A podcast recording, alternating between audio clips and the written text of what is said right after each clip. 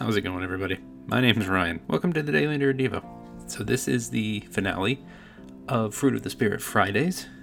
Nine straight Fridays with Fruit of the Spirit themed devotions. And today, the last Fruit of the Spirit self control. And first, I want to say thank you to everybody who did Devos, specifically for Fruit of the Spirit Fridays. I know it's a little more complicated for Devos when I throw a specific topic at you, so uh, you guys did awesome. Thank you.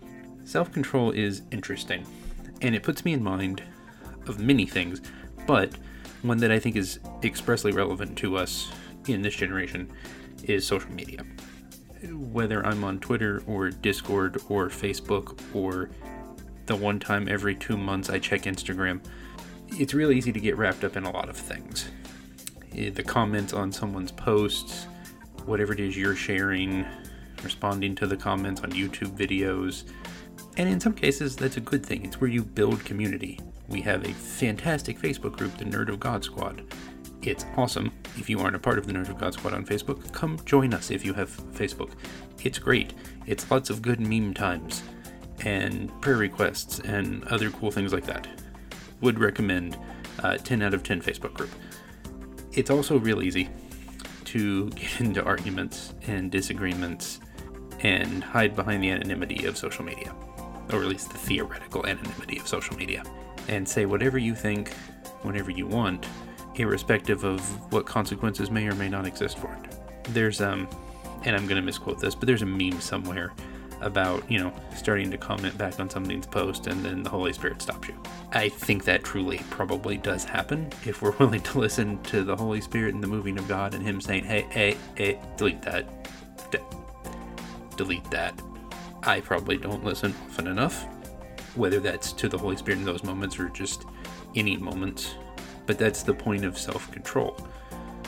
Finding something within you to keep you in check to keep you, whether it's your thoughts, your words, your actions, in the place where God expects them to be, where He hopes for them to be, where His light, His love, His glory are the things reflected in your actions. Controlling how you respond so that what is seen is God. It's difficult it's immensely difficult at times. And self control, much like all of the fruits of the Spirit, requires practice and requires other fruit of the Spirit.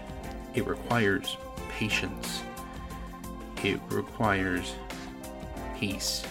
I, I think ultimately, maybe they're all somewhat reliant on each other to accomplish. You, you can't take one or two of them and just assume you're going to be good at them without the others and I think that's that's immensely important and accurate of self-control. In Proverbs 18 verse 21, in the New International Version, it simply says, "The tongue has the power of life and death, and those who love it will eat its fruits." If you go to the New Living Translation, those who love it will reap the consequences. Those who love to talk will reap the consequences. We have to be very careful with our words, with our actions. We have to execute, we have to emphasize, we have to be about self control to keep us in check, to keep us focused, to keep us sharing God.